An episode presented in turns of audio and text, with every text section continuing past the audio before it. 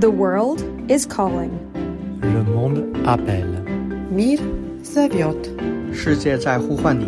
Il mondo ci chiama. Verden kalder. Putin har sendt missiler efter legepladser i Ukraine. Hans soldater har voldtaget og tortureret ukrainere. Og hver dag dør soldater på slagmarken i kampen for at forsvare Ukraine mod Ruslands angrebskrig. Nu går Putin så målrettet efter ukrainernes drikkevand, varme og elektricitet. Den sidste uge, der har russiske missiler og droner systematisk ramt kritisk infrastruktur som vandværker og kraftværker og transformerstationer i Ukraine. Og i dag, der beskylder præsident Zelensky derfor Putin for at udøve energiterrorisme. Derfor spørger jeg i dagens program, kan Rusland vinde krigen ved at slukke for lyset, vandet og varmen i Ukraine? Jeg hedder Stine Krohmann Dragsted. Du lytter til Verden kalder på Radio 4, hvor du som altid er velkommen til at stille spørgsmål sammen med mig. Send dit input ind på en sms. Det er 1424, du skal skrive til. Hvorfor tror du, at russerne nu går efter infrastrukturen i Ukraine? Og hvad kan vi i Vesten gøre for at hjælpe?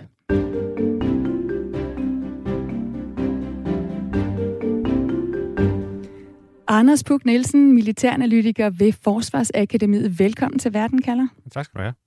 Anders, i den her uge, der har vi set russerne bombardere Ukraines største bøger. Lad os lige høre her. Ukraine's energy infrastructure has again come under Russian attack. Nearly daily for three weeks, Ukrainian civilians have heard this. This morning, the Ukrainian military says Russia launched more than 50 cruise missiles in yet another wave of strikes. Ja, en hel øh, bølge af angreb, Anders. Hvad er det for en type angreb? Altså, hvad er det, russerne præcist har ramt? Ja, det er jo, ja, det er jo luftangreb. Russerne har for nylig fået noget øh, teknologi fra Iran, som gør, at de lige pludselig igen kan ramme hele Ukraine. Der har ellers været en lang periode, hvor det har de egentlig ikke haft kapaciteten til.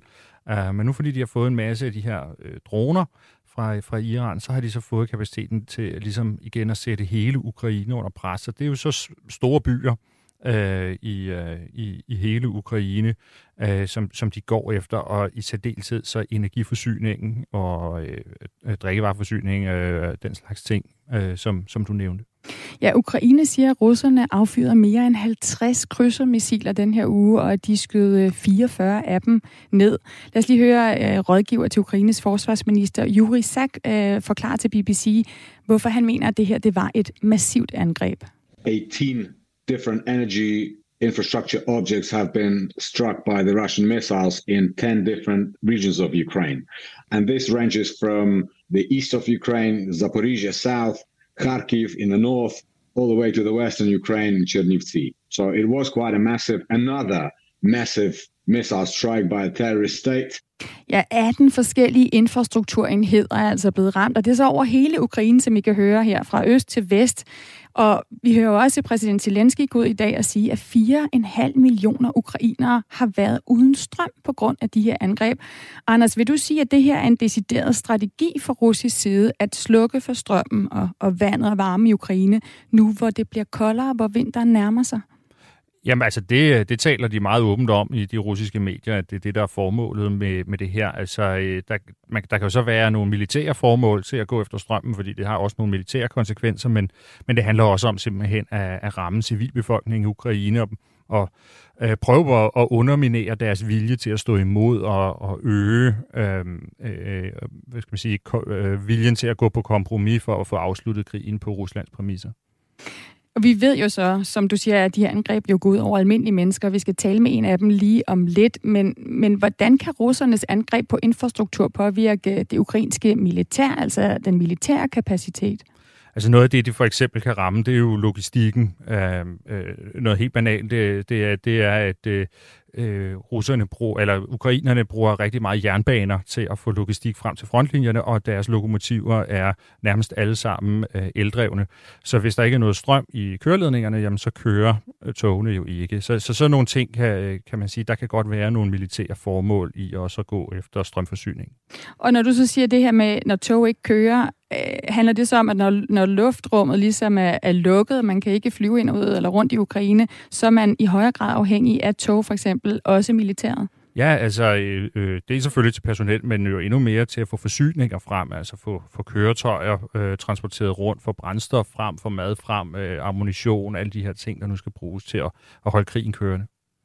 Vi skal undersøge, om den her strategi overhovedet er en effektiv måde at vinde en krig på, altså hvor russerne rammer kritiske infrastruktur for at forsøge at kue ukrainerne, som Anders Puk Nielsen siger, og også forsøge at svække den ukrainske militærindsats.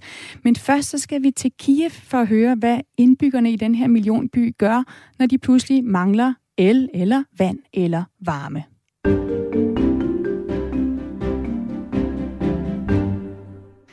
For i Kiev, der bor du, Jonas Skovrup Christensen. Du er dansk, og du bor jo øh, i Kiev sammen med din kone Ine, så der boede I også, da krigen brød ud. Velkommen til Verden kalder. Ja, tak. Jonas, det er jo ikke første gang, at I oplever et missilangreb i Kiev. Hvordan oplevede du de her angreb øh, den her gang? Altså, var du vågen? Altså, jeg var vågen. Øhm, ved, ved alle angrebene faktisk. Øh, den 10. der var det jo missiler, der kom ind, og det ene missil, det landede 300 meter fra mit hjem, så vinduerne rystede, og det var selvfølgelig voldsomt. Og andre missiler landede også øh, en, altså i centrum, øh, ikke langt fra, hvor jeg bor, og slog en del mennesker ihjel. Så det, det mærkede vi helt sikkert. Ugen efter, der var det droneangrebet, der kom, som også var ret højlydt. Øh, vi så ikke dronerne, men vi kunne høre, at øh, der blev skudt ret voldsomt efter dronerne, øh, så det var, det, det, det var en anden oplevelse, end det vi har haft tidligere med angreb. Og i mandags, øh, der var der et massivt angreb med missiler, som ikke var tæt på i centrum, men øh, det gav en brag.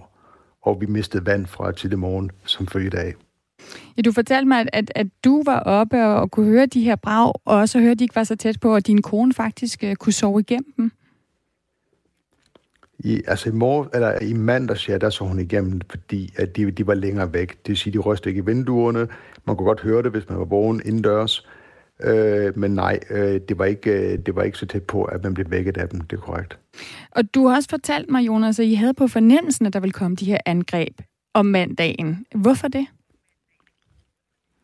Altså, vi vidste, jo, altså, vi vidste næsten øh, med sikkerhed, at det ville ske. Øh, man så det samme øh, efter, at man rendte broen den, jeg tror det er den, og den 9. oktober, der kom der et, et, et, et angreb den 10. som var ret voldsomt. Og ovenpå øh, angrebet på den russiske flåde ved Krim, jamen der havde vi jo forventet det. Både, altså angrebet sig selv, det, det, det kaldte nok på en eller anden form for reaktion fra russisk side, og vi er, vi er ligesom ved at vende os til det, at det er mandag, det ofte sker. Det er simpelthen blevet en mandagstradition at vågne op og blive ramt af, af missiler, når man bor i Kiev. Det har jo været mange mandage efterhånden den seneste måned. Jonas, så, øh, som du fortalte, I, I mistede vand, altså der mere end en kvart millioner hjem og lejligheder i Kiev mistede strømmen. 80 procent øh, manglede ligesom jer vand efter de her russiske angreb. Prøv lige at forklare, hvad, hvad skete der øh, hjemme hos jer? Altså, hvad, hvad, var det fordi, der ikke kom vand ud af vandhanerne, eller hvordan var det, I mistede vand? Nej, det, det, er, det er vandpumperne, som var slået ud af, af, af virke på grund af elektriciteten. Det, det var det, der ramte os, og det var derfor, at 80 procent af byen blev ramt. Vi, vi, ikke, øh, vi har ikke været særlig berørt der, hvor vi bor i vores gade. Vi har været undtaget af den her roterende, altså de roterende strømopbrydelser, som sker en til to gange om dagen, alt efter hvor i byen man bor dem har vi ikke mærket noget til, så vi har elektricitet, men, men vand, det, det var vi for uden i et halvt døgn øh, i mandags, øh, selvfølgelig af angrebet, sammen med 80 procent af indbyggerne i Kiev. Og det skal lige siges, at øh, stadigvæk i dag øh, ved vi, at cirka en halv million i, i Kiev lige nu er, er, er uden strøm. Så det, det, der, der er stadigvæk mange, der kommer igennem dagen uden strøm. Jamen, hvordan, og, øh, hvordan påvirker altså, det folks liv? ved vi cirka 5 millioner. Ja, undskyld, hvordan påvirker det øh, folks altså, liv hvordan, i byen uden strøm? Øh, hvordan påvirker det? Altså, mm. jamen, øh, lad os tage vand først. Altså, prøv at forestille dig, du kan ikke... Øh, altså, hvordan et toilet det er, hvis du har gæster i lejligheden efter et par timer, hvor man ikke trække ud. Forestil dig, at du kan ikke få et bad, du kan ikke dyrke sport, for så sveder det, så du, så du er nødt til ligesom at holde lidt i ro. Øh, du skal ud til møder måske i byen, men øh, du kan ikke lige få vasket dit hår, så du, du kommer ud sådan lidt småsvedig og med, ja, øh, du, øh, du kan ikke vaske hænder, øh, før du laver mad, du kan ikke vaske hænder efter toilet, så det er jo også meget uhygiejne. Så det går lige pludselig op for en, hvor, hvor afhængig vi er af vand øh, i det daglige, noget vi tager for givet. Det, det, det oplevede vi i mandags, at øh, øh, hvor, hvor meget øh, fraværet af vand, det, det påvirker en. Øh. Mm. Du siger også, at, øh, at det har ændret den måde, byen fungerer på. Det her med, at der, at der stadigvæk i høj grad øh, ikke er el, eller man bliver opfordret til ikke at bruge, altså tænde for strømmen, tænde for kontakten øh, i, i byen. Hvordan har det ændret, øh, hvad I kan gøre i jeres hverdag? Jamen, lad os sige på den måde, det er jo ikke ændret, hvad vi kan gøre, men alle er jo anmodet om, at vi skal øh, forsøge at begrænse forbruget, og en af grundene til, at vi er så mange i byen som udstrøm, det er jo, fordi vi stadigvæk overbelaster nettet her i Kiev. Så det vi gør, det er, at vi, vi undgår at lade lyset stå tændt. Vi har måske kun lyst øh, tændt i et rum ad gangen. Øh, vi vasker tøj om natten, øh, og starter opvasken om natten, øh, frem for i dagstimerne. Øh, og hvis man kigger rundt i byen, jamen, så kan man se, at den er mørklagt. Når jeg er ude og løbe en tur om aftenen, øh, jeg kan ikke se noget, øh, medmindre jeg bruger min øh, iPhones øh, lygte. Øh, og det, det, det, det, det, det, det, det er komplet mørkt. Øh, det er nærmest farligt at gå øh, rundt omkring i byen. Man skal også huske på, at Kiev, i modsætning til Danmark, der er det ofte sådan, at fortonene, de kan godt være sådan lidt ujævne, og øh, der skal altså ikke meget til, før man skvatter, når det er mørkt. Mm. Øh, så det, det, det er lidt, øh, det er lidt svært at komme rundt i byen om aftenen. Plus bilerne blænder jo en, når de kører rundt med deres lygte tændt. Så, og det mærker man jo, når der er mørkt overalt.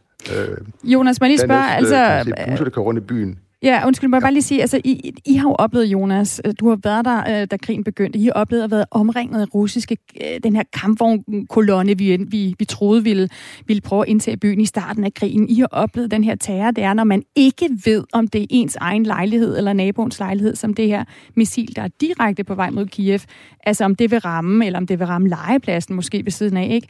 Nu rammer russerne så vand og, og el i Kiev hvor slemt er det egentlig? Øh, altså jeg ved godt, du siger, at snuble over et fortov og ikke kunne vaske håret. Hvor slemt føles det, at der bliver slukket for el og varmere vand i forhold til det, I har været udsat for ellers? Jamen, det, det, det er jo slemt. Øhm, det, altså, fordi det påvirker mange mennesker i deres hverdag. Øh, folk, der skal på arbejde. Folk, der er på arbejde, men ikke har strøm. Øhm, øh, øh, i går havde jeg et møde med en, en person, der ikke dukkede op, fordi at øh, der var et strøm på kontoret, og øh, at hans computer der var løbet tør for strøm. Øh, så, så, så det er jo også økonomien, der bliver påvirket, fordi folk ikke udføre deres arbejde. Så selvfølgelig er det da voldsomt, når der ikke er strøm. Øh, det er jo ligesom på præmissen for ligesom at ligesom kunne fungere som samfund, det er, at vi har elektricitet. På private plan, jamen der er jo klart, at øh, det, det, det påvirker os, øh, som jeg har nævnt, men det påvirker jo hele økonomien. Mm. Jonas, hvorfor tror du, russerne gør det her? Altså, jeg tror jo, der er to årsager. Det ene er jo nok med et øje til logistikken, som Anders nævnte. Det andet, det er forsøg på at straffe befolkningen. Der har været ret så tidlige tendenser til, at man, man, øh, man bruger øh, militæret som terror, når det ikke lykkes at øh, komme frem på slagmarken. Og det er det, vi ser. De forsøger at straffe, de forsøger at, øh, øh hvad skal jeg sige, øh, bekæmpe modet hos den ukrainske befolkning. Øh, om, om det så virker, det, det, det, det tvivler jeg over for, ud fra hvad jeg selv ser, og hvad, og hvad jeg selv tænker i øvrigt. Og meningsmålinger, de angiver også stadigvæk, at øh, det, jeg ser og hører, det er korrekt. Man er kun mere opsat på end nogensinde, at man skal besejre, altså besejre russerne i krigen. Der er ikke nogen, der ønsker sig, ønsker sig en overgivelse, eller at vi forhandler fred nu. Breden, den er stigende, som der har været tidligere, når der har været angreb, som har slået folk ihjel. Det er ikke afmagt, det er, det er vrede, der kommer frem. Mm. Det er fred, der kommer frem, siger du. At det, det, du nævner også det med, at det er utrygt, man kan være bange for, øh, for at være i byen. Hvor effektivt et våben er det? Altså, kan russerne knække ukrainerne på den her måde? Altså, det mener jeg ikke. Øh, og det er, jo ret, det er jo ret tydeligt at se, hvordan folk de også takter det. Jo, vi er irriteret. Jo, det, det, det gør livet mere besværligt. Men, men vi står også sammen, og man snakker sammen på kryds og tværs lige nu, for eksempel i dag, min, min svigermor, hun bor hos os igen, fordi hun mangler strøm selv, både på arbejdet og øh, hvad hedder det, derhjemme. Øh, og nu sidder hun her i lejligheden og arbejder, fordi vi har strøm. Og på samme måde, så hjælper folk hinanden med at komme igennem øh, dagligdagen. Der er historie ude i byen om folk, øh, der har lagt fornødenheder i elevatorer. For man kan jo godt forestille, hvad der sker, hvis man bor i en bygning med 20 etager, og elevatoren går i stå øh, på grund af støjoprydelse i, i fire timer. Så folk, de hjælper hinanden, øh, og folk, de morer sig også lidt over situationen på nogle måder, ikke forsøger det ligesom at gøre lidt sjov ud af det. Øhm, og det er jo det er også meget sigende med Zelensky sagde for en uge siden, hvis vi skal vælge mellem øh, Putin og leve uden vand og el og varme, så ja, så er valget for de fleste ukrainer meget klart. Hvad, hvad står temperaturmåleren for lige nu øh, i, i Kiev udenfor? Mm, altså udenfor 7 grader, i vores lejlighed 16-17 grader. Så man kan godt mærke, at øh, vinteren er ved at være på vej. Tusind tak, Jonas Skårup øh, Christensen, for at fortælle os, hvordan du, du har oplevet de her seneste angreb fra øh, Rusland på Kiev. Det var så let. Altså angreb, som øh, i den her uge har fundet sted i større byer over hele Ukraine. Du lytter til Verden kalder på Radio 4. Putins Rusland ønsker altså at straffe og terrorisere almindelige ukrainere for at få dem til at miste troen på, at de kan vinde. Det er det første formål. Det andet er at ramme det ukrainske militær ved at svække logistikken. Anders, havde du set det her komme? Altså, at den her krig også handler om, hvor gode ukrainerne er til at forsvare for eksempel deres elnet? Øh, ja, det vil jeg sige. Det, på, på sin vis, så, øh, så havde jeg, og så havde jeg jo ikke alligevel. Altså, jeg havde øh, set, at russerne gerne ville gøre det her men de mistede kapaciteten lidt til at gøre det, fordi de skød ret, ret mange af deres krydsermissiler afsted i starten af, af krigen. Um, og så har der så været en lang periode, hvor de simpelthen ikke havde kapaciteten til det. Og så, så har de så fået det nu ved, at de har fået nogle missiler fra, fra Iran, eller nogle droner, uh, og, og det havde jeg måske ikke helt set komme, at de ville få så mange uh, våben fra Iran. Men at russerne havde lyst til at prøve at kæmpe krigen på den her måde, det kommer ikke sådan rigtig bag på mig. Hvis jeg i øvrigt lige må sige, jeg tror et tredje formål med, med det her, mm. der foregår også, som er vigtigt at have med, det er, at der også er et indrigspolitisk publikum, kan man sige, i Rusland. Altså det er simpelthen noget, der er populært at, øh, at gøre det her. Øh, så det er også noget, der spiller en eller anden øh, rolle i, i en intern russisk debat, det her med, at øh, man gør alt, hvad man overhovedet kan, og det kan godt være, at det er hårdt hos os, men det er værre hos ukrainerne. Og både øh, Kurt fra Vejen og Lars Madsen har sendt sms'er ind. Jeg skal nok tage dem løbende. Der kommer spørgsmål her, blandt andet om vi i Vesten kan stoppe de her våbenleverancer, for eksempel fra Iran. Øh, om man kan, om Ukraine kan skyde øh, missilerne øh, ned, eller skyde missiler ind over Moskva. Lad os lige tage dem, Anders, for jeg kunne godt tænke mig først at prøve at vurdere, hvor effektiv den russiske strategi med at ramme kritisk infrastruktur er, hvis vi nu kigger på det første formål, altså det her med at svække ukrainernes kampmoral ved at gøre ja, livet altså, træls og utrygt og farligt, som vi hører øh, Jonas forklare.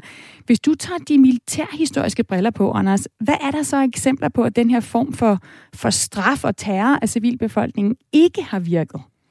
Ja, altså det man normalt siger, det er det her med at prøve at, øh, at bombe civilbefolkninger på den måde, terrorbombe sig til en militær sejr, det virker ikke. Altså det er prøvet rigtig mange gange i, øh, igennem historien, og øh, i store træk, så, så lykkes det ikke. Det klassiske eksempel, det er jo sådan noget som uh, tyskernes bombardement af London under 2. verdenskrig, hvor de prøvede noget, der minder lidt om det, russerne uh, ser ud til at prøve også. Uh, men, men altså, der er masser af eksempler på, hvordan det her med at, uh, at på den måde bombe civilbefolkningen, det faktisk bare gør folk mere sure og mere opsatte på, at de skal, øh, de skal vinde den her krig. Mm. Er der så eksempler på krige, hvor, hvor den her slags angreb faktisk har haft en tydelig effekt, altså hvor befolkningen faktisk har mistet håbet? Ja, det er der så også, og det er også derfor, at den holder ikke 100% det der med at sige, at det, det aldrig virker. Øh, altså vi, øh, fra, fra dansk vinkel, så det, kan man jo pege på øh, englændernes bombardement af København i, i starten af 1800-tallet for eksempel, som jo virkede, og de fik lov til til sidst at, at rejse hjem med hele vores flåde. Uh, man kan også nogle gange, så, så snakker man også om atombomberne i Japan for eksempel, som noget, der har, har virket. Man kan måske pege på russernes krig i Tjetjenien, som også uh, sådan en form for terrorbombardement, der, øh, der til sidst virkede. Og, ja, og hvad vil du sige gør forskellen på, hvornår det virker, og hvornår det ikke virker at ramme befolkningen? Kan vi pege på, på nogle faktorer der? Altså, jeg, jeg vil pege på, at det skal, det skal være virkelig håbløst. Altså hvis håbløsheden er helt enorm, uh, så, så, så kan det virke. Øh, men hvis det er sådan, at dem, der bliver udsat for det her, de, øh, de stadig godt kan gå og se, at måske kan vi faktisk godt vinde den her krig, vi kan vinde det her, øh, så, så, så er der ikke noget, der tyder på, at det virker. Og, og det er jo det, jeg vil sige også, altså det øh, russernes bombardement af Ukraine på den her måde, er jo slet, slet ikke intenst nok til at skabe den håbløshed, og som Jonas også siger her, så, så bliver folk se, sådan set bare mere inde i det. Mm. Så hvis vi overfører den her øh, erfaring fra andre krige på Ukraine, så er din øh, vurdering, at, at de her angreb, der forsøger at knække befolkningen, de vil ikke have en ønsket effekt. Så det, fordi lige nu på slagmarken, så står Ukraine faktisk øh, med the upper hand. Ja, præcis. Og det her med, at man kommer med et øh, øh, sådan et angreb her hver mandag, og øh, det er isoleret til nogle, nogle store byer, hvor at, jamen, det rammer nogen, men altså de fleste rammer det jo ikke på den måde, andet end at man skal leve nogle timer uden strøm og, og, og vand og sådan noget. Altså, det er overhovedet ikke nok til at knække befolkningens kampvilje. Lad os lige vende os imod det andet formål, det her med, at øh, der kan være militære implikationer af angrebene på Ukraines infrastruktur denne her uge. Anders, hvis formålet er at svække fjendens militære kapacitet. Hvad viser erfaringerne så for tidligere krige? Altså, øh, hvor effektivt er det at ramme kritisk infrastruktur? Altså, der, der kan det faktisk godt gøre en forskel, og derfor så tror jeg måske også, at russernes bombardement i den her omgang er lidt mere intelligent, end det de lavede i, øh, i foråret, hvor det virkede til, at de gik endnu mere bare efter at ramme civilbefolkningen. Øhm, fordi det der med at hive ressourcer ud af samfundet, det er noget, der godt over tid kan, øh, kan gøre en forskel, også på frontlinjen. Øhm, der kan man måske pege på sådan noget som øh, de allieredes bombardementer i Tyskland under 2. verdenskrig, øh, som noget, hvor man det, det virkede ikke med at, øh, terrorbombardementet som sådan. Tyskerne mistede ikke kampviljen, men stille og roligt så trak det enormt mange ressourcer øh, ud af det tyske samfund, som så ikke kunne blive brugt på, uh, på frontlinjen. Så, så på den måde, så kan det faktisk godt give en, en forskel. Hvor afgørende vil du så sige, at det kan blive for russerne at ramme infrastruktur og logistik, øh, nu hvor Ukraine står stærkest på slagmarken? Ja, altså de gør jo i hvert fald, hvad de kan, øh, men som, som jeg ligesom lagde op til før, at de skal nok op så gevaldigt, hvis det her det skal have sådan en, en varig effekt. Og sagen er jo også, at, at ukrainerne kan jo prioritere det her, for eksempel så med de her øh, tog, der også bruger strøm. Altså der kan man jo prioritere, hvad i samfundet skal have strømmen først, hvad er vigtigst. Og der kan man måske godt fra ukrainsk side så gå ind og lave sådan en periodisk nedlukning af strøm i nogle af byerne, for til gengæld at uh, sørge for, at lokomotiverne kan køre på den måde, at krigen kan fortsætte. Så, så Ukraine, så længe de stadig har strøm, så har de gode muligheder for også at kunne prioritere den rundt, øh, sådan så de, de fastholder så meget militær styrke som muligt. Vi taler om strøm, vi taler om varme, vi taler om, om vand. Der er jo meget forskellig infrastruktur, øh, som man kan ramme. Øh, der kan også være cyberangreb eller andet. Altså, tror du, det er det her, vi bevæger os ind i med den her krig nu? At der ligesom vil være øh, slagmarken, som er en front, og så vil der være en anden front, som egentlig foregår, når det gælder infrastruktur i bred forstand? Ja, det, kan, det, det, det, vil, vi, det, det, det vil vi nok gøre, fordi det er noget, russerne satser på, og en ting, som i særligt i forhold til Ukraine også er meget relevant, det er dæmninger hvor vi også har, øh, har set russerne tidligere gå efter dæmninger og så simpelthen oversvømmer områder. Øhm, og der, øh, det rammer jo både de områder, der bliver oversvømmet, det rammer så også den strømproduktion, der vil være ved de her vandkraftværker. Og der er, der er altså ret mange dæmninger, hvor konsekvenserne kan blive rigtig store, hvis de, øh, hvis de bliver ramt. Der er også en lytter, der skriver ind her, at øh, det her med at bruge terror, det virkede, da Danmark terrorbombede Libyen. Skal der stå, tror jeg måske øh, i 1800 et eller andet for at stoppe statsstøtten til pirater. Der er jeg nok ikke lige stærk nok i historien til at, at vurdere det indspark der. Øh, hvad hedder det, øh, Anders Puk, der er et andet spørgsmål, øh, som jeg godt synes, vi lige kan tage her. Øhm, det er Helle, der skriver ind, hvorfor skal øh, Kreml, altså Moskva og Rusland, hvorfor skal de gå fri for drone eller missilangreb på deres vigtige infrastruktur? Altså Helle vender den om, Anders. Kunne man bruge denne her strategi med at ramme infrastruktur den modsatte vej? Altså det gør man jo også, men man rammer ikke Moskva. Men altså Ukraine går jo efter at ramme russernes øh, infrastruktur og logistik sådan i de områder, der ligger tæt på Ukraine. Øhm, så det er, det er nogle af de øh, områder omkring Belgorod for eksempel, Kursk, nogle af de byer, der ligger i, i nærheden. Der går man efter, de, øh, efter at ramme den russiske logistik så meget, som man kan, og selvfølgelig også Krim, øh, hvor man er gået efter Krimbroen og sådan noget for eksempel. Så, så på den måde så gør man det også, men det giver ikke den store mening for Ukraine at begynde at prøve at ramme hele Rusland, fordi det vil, det vil jo bare blive en, endnu mere blive sådan det der med et, et enkelt, en enkelt dråbe i havet.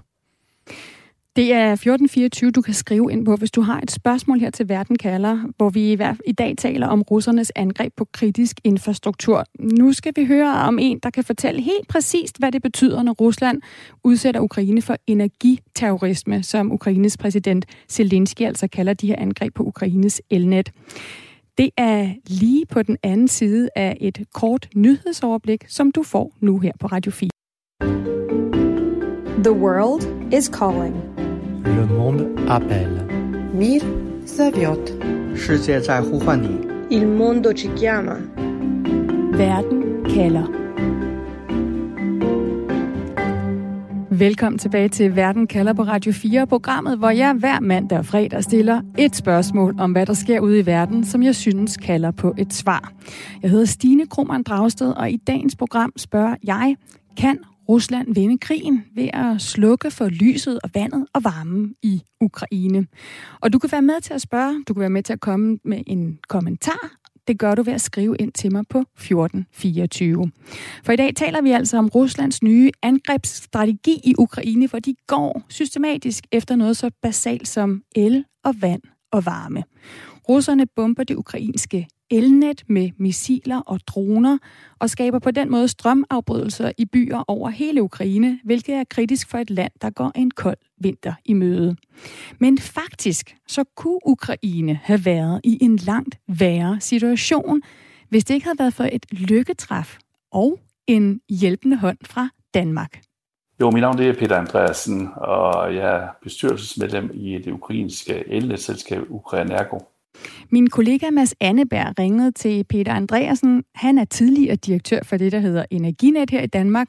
Nu er han bestyrelsesmedlem i det ukrainske selskab Ukra Energo, altså en statsejet virksomhed, der står for driften af det ukrainske elnet. Den 24. februar i år, Peter, er jo øh, for det første en dag, der vil gå over i historiebøgerne, fordi at Rusland invaderede Ukraine. Men der skete også noget andet den dag. Noget, der ikke fik nogen opmærksomhed nærmest overhovedet, men som har vist sig at blive helt afgørende for Ukraine. Hvad var det, der skete fire timer før invasionen? Ja, der skete det, som egentlig var forberedt igennem nogle år, at man øh, skulle prøve at se, om det kunne lykkes at, at, at drive det ukrainske energisystem sammen med det europæiske. Øh, det var vel forberedt, og, og, og det skulle ske den 24. februar. Øh, og det øh, viste sig så, og det var sådan lidt en skæbneceremoni, at det var fire timer før, at man koblede på øh, til europæiske, og så fire timer efter, så kom øh, invasionen fra, fra Rusland. Så det var, øh, jeg vil sige, en lykketræf. Øh, ideen var så, at man skulle så komme tilbage fire dage efter, men af, af åbenlyse grunde, jamen, så blev det jo ikke til noget. Man blev simpelthen hængende øh, på det europæiske system, også fordi det viste, at det gik faktisk ret godt.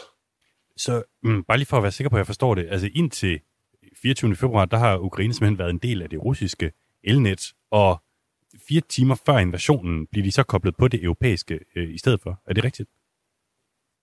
Det er rigtigt, og så lukkede man forbindelsen til Rusland og Hvide Rusland.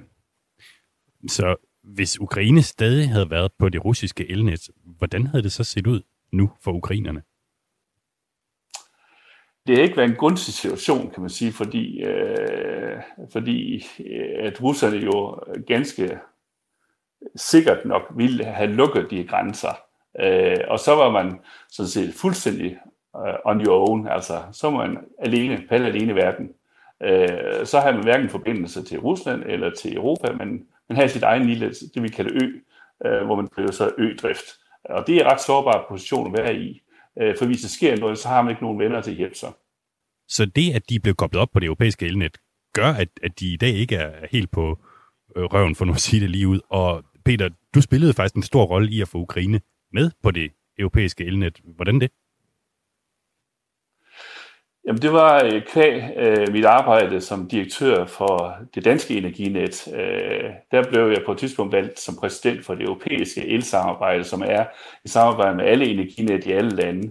Øh, og der øh, lagde vi os i silen for på et tidspunkt at få Ukraine med som observer-member. De stod og bankede på og ville være, gerne være en del af Europa. Øh, og vi synes også, at de hørte hjemme i Europa og ikke til Rusland. Så derfor fik vi øh, dem valgt ind som observer-member. Øh, og dengang jeg så stoppede som direktør i Energinet, og dermed også som præsident i NSOE, øh, jamen der henvendte den ukrainske regering så, så til mig og spurgte, om jeg ville være behjælpelig med at så implementere de ret store reformer, der skulle ske, for at man så kunne blive klar til at blive en del af det europæiske energisystem. Og det var både noget teknisk, det skulle opgraderes en masse stationer, og, og produktionsanlæg skulle opgraderes, plus en masse reform på markedet og, og, og regulering og alle de her ting, som hører med. Og hvad var din motivation for at få Ukraine med i det europæiske elnet?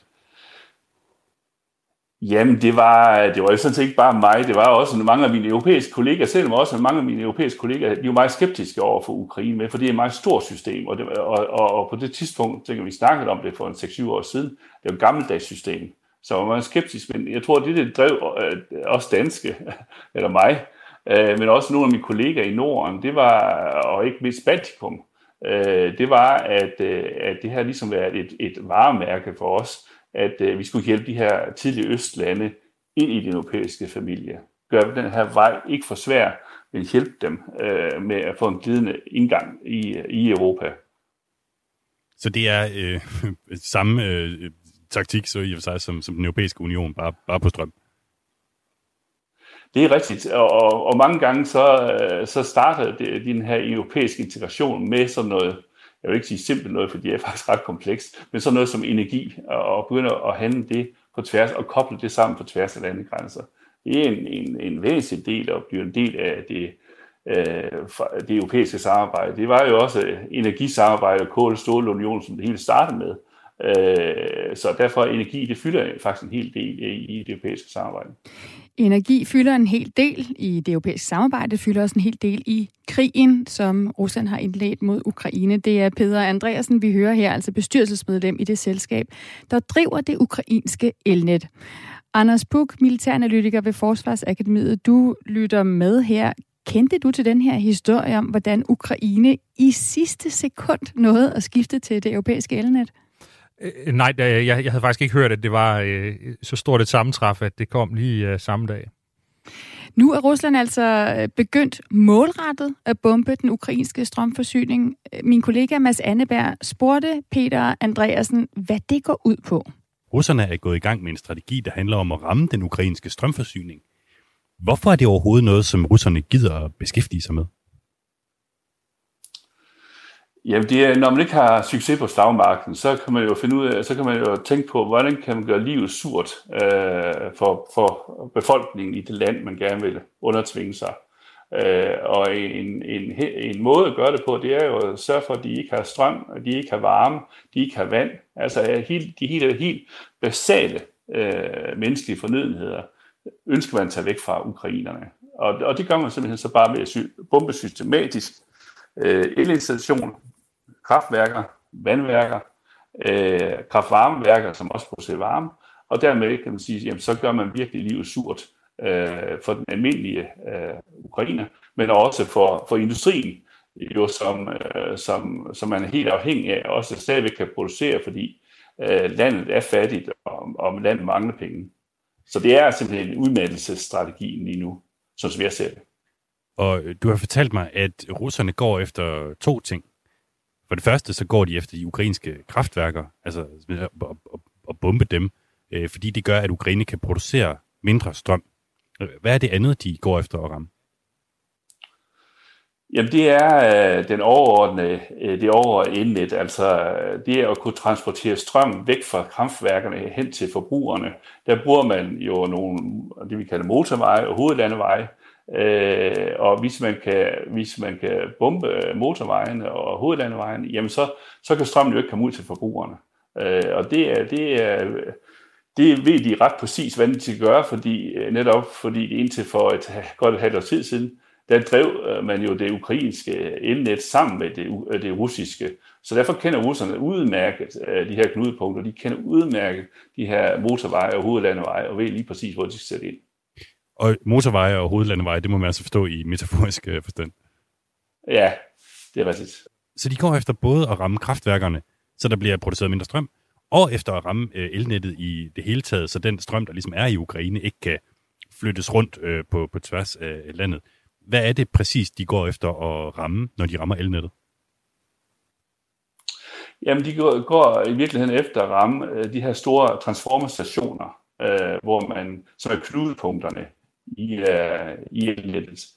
Øh, fordi hvis man, hvis man bare skyder ledningerne og, og masterne ned, jamen det er relativt hurtigt at, at genetablere sådan en ledning og en mast, der er skudt i stykker. Øh, hvorimod hvis man, man skyder en transformerstation i smadder, jamen så snakker vi altså om nogle meget, meget store grej, der står der på sådan en transformerstation. 750.000 volt øh, transformer, den fylder altså øh, det samme som et meget, meget stort hus.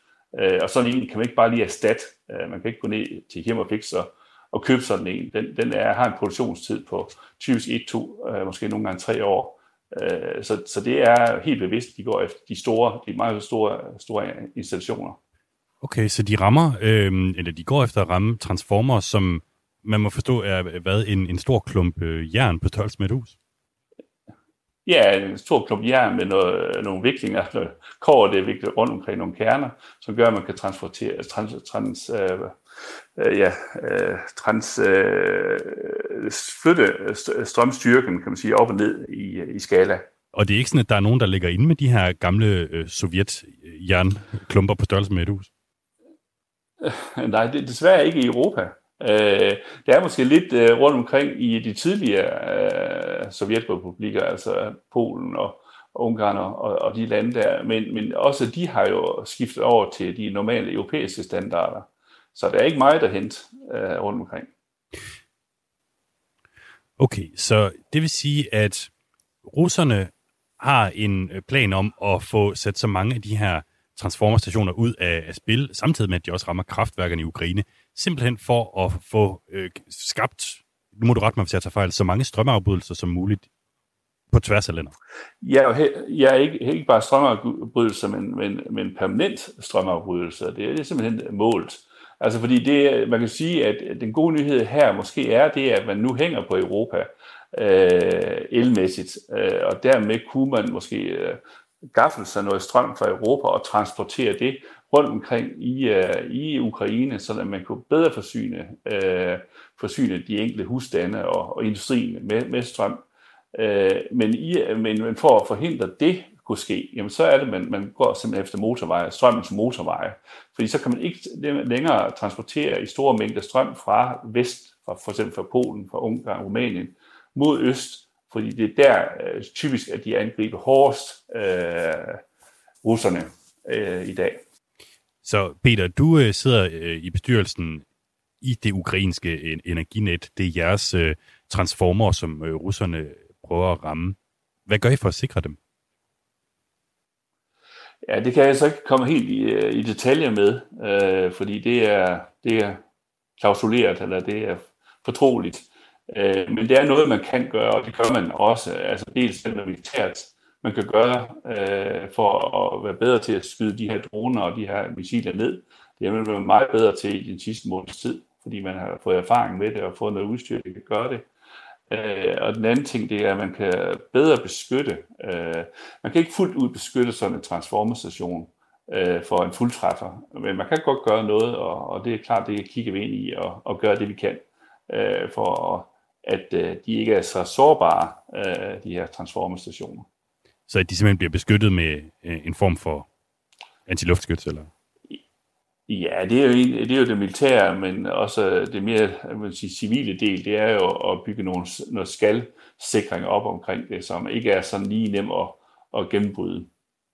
Hvor vigtigt er det for jer at beskytte de transformerstationer, der allerede er, med henblik på det, du sagde før også med, hvor svært de er få fat i? Jamen, det er, øh, det er ganske afgørende.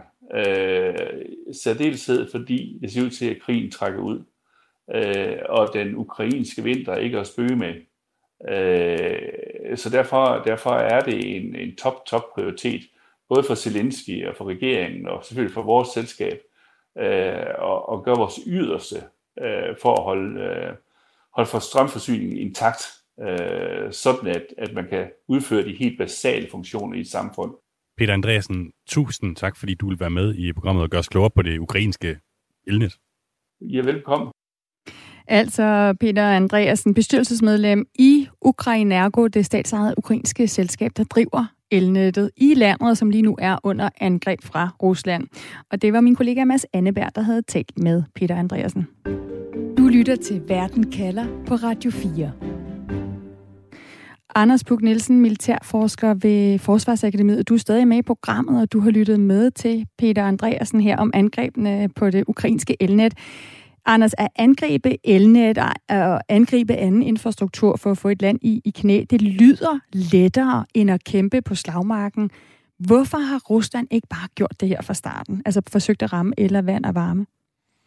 Jamen altså man kan sige, at russerne kom jo rigtig skævt i gang øh, med den her krig, og det er jo også derfor, at de er havnet i, i sådan en redelighed, som de er i nu rent militært. Ikke? Altså der er mange ting, hvor man, når man kigger tilbage på det, så siger, hvorfor gjorde de ikke det i starten? Og det her med at ramme øh, infrastrukturen og strømforsyningen, det er en af tingene, ikke? og så er der andre, som hvorfor gik de ikke hårdere efter det ukrainske luftforsvar, for eksempel, sådan, så de kunne flyve med deres flyvemaskiner hen over Ukraine og sådan noget, men det gjorde de så ikke. Og det var jo fordi, de troede på det tidspunkt, at det ville øh, være relativt let, og at de hurtigt ville kunne, øh, kunne vinde. Øhm, og så, øh, så fik de simpelthen klattet rigtig mange af deres krydsermissiler væk på, på nogle lidt mindre vigtige ting. Lad os lige prøve at dykke ned i nogle af de her ting. Altså for eksempel luftforsvar. Øh, Peter Andreasen han er inde på, at lige nu gælder det om at beskytte elnettet, både ved at forsvare det militært og ved at afbøde angrebene med, med sådan civile metoder. Lad os lige tage det militære forsvar. Når Ukraine ikke kan skyde alle missilerne øh, og dronerne ned, er det, er det så fordi deres luftforsvar bliver overvældet af så omfattende angreb? Ja, det, det er en af årsagerne. Altså, det er dels, at der kommer rigtig mange øh, på én gang. Altså, russerne, de kommer ind i sådan nogle, man, man kan kalde det sværme lidt, ikke? hvor der bare kommer rigtig mange øh, missiler eller droner ind på samme tid, og så er det flere end det, som luftforsvaret kan tage sig af. Og så er der også nogle af dem, der bare er svære at opdage. Øh, især de her droner her, de, de flyver ret lavt, og de flyver meget langsomt. De er sådan atypiske mål at gå efter, så, så det er ikke sikkert, at man nødvendigvis opdager dem. Øhm, og så noget af det, man, jeg synes, man kan være meget bekymret over, det er nogle af de øh, missiler, som Iran ligesom lader til at, at have på vej til Rusland, som øh, flyver i sådan en ballistisk bane, så de flyver enormt højt, og så kommer ned meget oppefra, og de vil være rigtig svære at, øh, at forsvare sig mod. Ja, det er det her med, at Ukraine nu advarer om, at, at Rusland er ved at få endnu mere langtrækkende ballistiske missiler øh, fra Iran. Er det rigtigt forstået? Altså, som det vil være svært for det nuværende luftforsvar at skyde ned? Ja, de vil være nogle, øh, de vil være nogle ubehagelige nogen, fordi de er rigtig svære at skyde ned, og så også fordi, at de er kæmpestore, så det er en, øh, en helt enorm eksplosion, de laver hver især. Mm. Hvor, hvor de her droner, der kommer ind, de er forholdsvis små, og, og hvis de rammer et eller andet, så er det en relativt lille eksplosion. En af Zelenskis rådgivere har sagt øh, efter de her angreb, vi har set i den her uge, at mens Moskva laver barbariske angreb på kritisk infrastruktur, så vil vi i resten af verden hellere kigge på, at Ukraine fryser, end at hjælpe med luftforsvar, der kan skyde missilerne ned. Anders, hvad siger du til den her øh, beskyldning eller påstand, øh, kan man sige? Altså, kan vestlige lande hjælpe med at styrke det ukrainske luftforsvar, hvis vi ville? Jamen det kan man godt, og, og det gør man også. Altså der bliver leveret meget luftforsvar til Ukraine. Problemet er, at der skal leveres enormt meget luftforsvar. Øh, og så render man også ind i sådan nogle lidt irriterende problemer, som at øh, øh, nogle af de allerbedste øh, luftforsvarssystemer til lige præcis de her små droner, de er afhængige af noget svejsisk ammunition, og Schweiz har nogle særlige regler om, at de vil eksp- ikke eksportere til Ukraine, de vil i det hele taget ikke eksportere til krigsførende nationer og sådan noget. Øhm, og og det, det sætter nogle, øh, nogle dumme hindringer op i forhold til at kunne levere noget af det her. Hmm. Kurt, øh, han skriver ind og spørger, øhm, Hej, hvad den kalder, Vesten kan stoppe våbenleverancer. Ingen våben, ingen krig. Er det øh, en, en måde at gøre det på? Altså, der, er der metoder, hvis vi nu specifikt kigger på, at lige nu, der er det Iran, der leverer droner og missiler til, uh, til øh, Rusland, undskyld. Kan vi gøre noget for at stoppe øh, de her leverancer? Kan ukrainerne gøre noget for at ramme de her leverancer fra Iran? Altså, øh, øh måske. Det er jo svært at stoppe 100%, og problemet er jo lidt, at vi har ikke rigtig nogen klemmer at bruge på Iran, fordi der er så mange sanktioner mod Iran i forvejen, så der er ikke rigtig noget, noget vi kan tro med. Uh, men det man selvfølgelig kan gøre, det er, hvis de får nogle af de her missiler, uh, så vil de jo skulle stå et eller andet sted i Rusland i nærheden af Ukraine, indtil de skal skydes af. Og hvis man så kan ramme dem på jorden, inden de bliver skudt afsted, så vil det være øh, en, en kæmpe gevinst. Så det kan godt være, at det er sådan noget, der kunne åbne op for nogle af de her lidt længere rækkende missiler, som Vesten indtil videre har holdt sig tilbage med at, at, at give til, til Ukraine, men at altså, det, det kunne godt være en, øh, et, et svar på, hvis, hvis, øh, hvis Rusland får nogle af de her øh, rigtig slemme missiler fra, fra Iran. Så nævner Peter Andreasen, altså bestyrelsesmedlem i det ukrainske elnet også, at øh, han, altså, han vil ikke gå i detaljer med, hvad ukrainerne ellers kan gøre, men at der er andre måder at beskytte elnettet på. Når det gælder infrastruktur, nu er det jo ikke heller sådan, at jeg vil have dig til at afsløre, hvad ukrainerne gør, hvis du ved det, men, men altså, hvis vi taler generelt om infrastruktur, og det kan være transformerstationer, som vi hører om her, det kan være vandkraftværker osv., er der så andre metoder, som ukrainerne kan bruge til at afbøde skaderne? Øh, jamen altså, dels er der jo måder, man kan prøve at undgå at blive ramt på, og nogle af dem, det er de her luftforsvar, vi har snakket om, og så blev der ligesom lagt op til, at man kunne også jo bygge sådan en form for bunker rundt omkring de her øh, stationer, sådan, så de ikke var så sårbare, og så tror jeg, så er der jo også forskellige elektroniske midler, man kan tage i brug.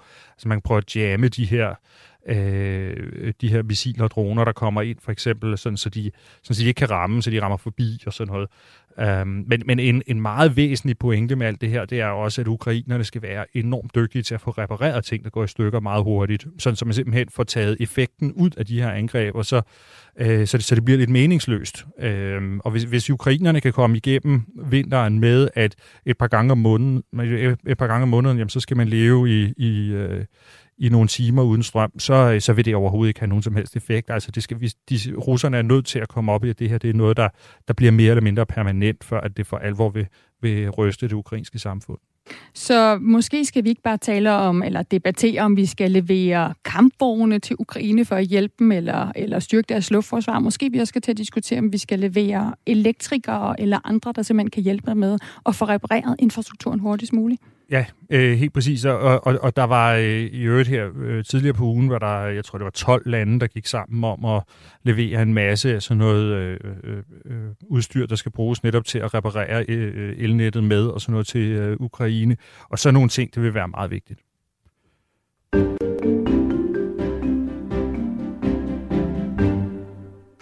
Godt. Som altid her i Verden kalder på Radio 4, så kan jeg godt lide at få en konklusion på det spørgsmål, som jeg har søgt svar på i løbet af udsendelsen. Så Anders, du er jo den, der giver svar i, i dag blandt andet. Hvordan vil du opsummere et svar på, på spørgsmålet? Altså, kan Rusland vinde krigen over Ukraine ved at slukke for deres lys og vand og varme?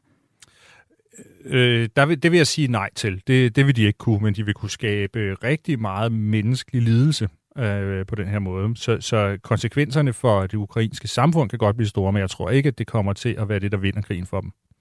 Hvad tror du kommer til at, at vende krigen, eller vinde krigen for en af parterne? Jamen altså, det, det, ærligt talt, så ser det jo rimelig håbløst ud nu, ikke? Men altså, russerne er engang med en proces, hvor de, uh, hvor de vil sende 100.000 vis af, af mobiliserede soldater ind på kamppladsen, og det vil formentlig på en eller anden måde få, uh, få den ukrainske offensiv til at gå lidt i stå, og så vil der være en periode, hvor russerne kommer til at have tårnhøje tab. Øhm, og, øh, og, og, og hvordan det så øh, på et eller andet tidspunkt munder ud i et eller andet, det, det, det, bliver, det, det, det er svært at sige. Mm. Der er også et spørgsmål fra en lytter, Lars Madsen, der skriver ind, øhm, jeg forstår ikke øh, Ukraine. Var det mit land, så vil jeg gå i krig på russisk jord. Hvorfor skyder Ukraine ikke missiler ind over Moskva? Altså, Moskva er trods alt så langt væk, så det kan de ikke. Altså, Ukraine har ikke missiler, der kan ramme til øh, Moskva, og jeg tror ikke, der er nogen, der har mod på at sætte sig ind i en flyvemaskine og flyve derop. Øhm, så det gør de ikke. Men altså, de øh, rammer øh, rundt omkring Ukraine, så det er ikke sådan, så det kun foregår på ukrainsk jord, det foregår også på russisk jord. Øh, de guvernører, der ellers sidder i de regioner i Rusland, der, der ligger oppe af Ukraine, de er, de er rigtig trætte af det. Så er det bare i høj grad noget, vi ikke øh, hører så meget om? Altså at øh, både Ukraine rammer russisk infrastruktur, og at vi måske også øh, i, i Vesten, altså når vi hører om hackerangreb, der kommer vores vej, at vi måske også bruger de her metoder mod Rusland. Vi hører bare ikke om det. Jamen helt sikkert, altså øh, øh, Ukraine laver masser af angreb ind i Rusland, og det fylder ikke så meget i vores medier, det fylder temmelig meget i de russiske medier. Øhm, og jeg tror også, det er også fuldstændig øh, åbenlyst, at der foregår masser af hackerangreb mod Rusland. Der er i hvert fald masser af deres computerinfrastruktur, der, øh, der har det med at gå i stykker. Til sidst her, øh, Anders øh, Puk Nielsen, hvad er det vigtigste råd, som du som militærforsker vil give øh, til, til politikere i Vesten, hvis man skal hjælpe Ukraine nu, hvor de altså ikke bare skal slås på, på slagmarken, men også står, som Zelensky siger, over for det, han kalder energiterrorisme, altså at russerne går målrettet efter infrastrukturen? Jamen altså, det er jo at blive ved med at, øh, at hjælpe Ukraine og være opmærksomhed på, der, der er to fronter her. Altså, der er både den militære, øh, hvor man skal levere på, og så skal man altså også øh, sørge for så, vidt som, så godt som muligt at støtte det ukrainske samfund. Og, og det kan jo godt være, at det er sådan noget med at, at skulle til at have gang i en masse nødgeneratorer og den slags, der skal leveres til Ukraine. På den måde i hvert fald prøve at tænke ind, hvordan kan vi så vidt muligt hjælpe der. Anders Puk Nielsen, militærforsker ved Forsvarsakademiet. Tusind tak for at være med i Verden kalder i dag. Velbekomme.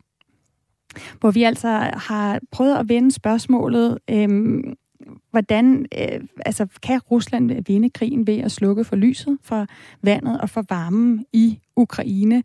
Og svaret er, at øh, det kan påvirke krigen, men det er ikke en måde, Rusland kan vinde på, når de stadigvæk står svagere end Ukraine på, øh, på slagmarken.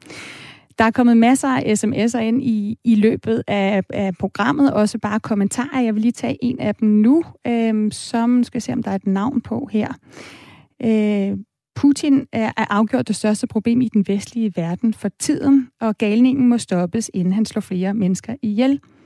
Øh, hvorfor er der ingen, der stopper Putin, er, er spørgsmålet herfra. Og der tror jeg i hvert fald, at det svar, vi kunne give i dag, det er, at det er ukrainerne i fuld gang med at prøve, både på verden og på vores vegne. Øh, som øh, de svar, vi har fået fra Anders Puk Nielsen i dag, så er der mange andre spørgsmål, øh, man kan stille, og du er velkommen til at altid skrive ind til mig øh, på Verden kalder, hvis du har spørgsmål, du synes kalder på, på svar. Programmet her øh, var tilrettelagt af mig, Stine Krohmann Dragsted, Mads Anneberg og Nana Chili Guldborg. Vores redaktør er Dorte Lind. Du kan altid finde øh, tidligere podcast ved at finde øh, Radio 4's app. Vi høres ved.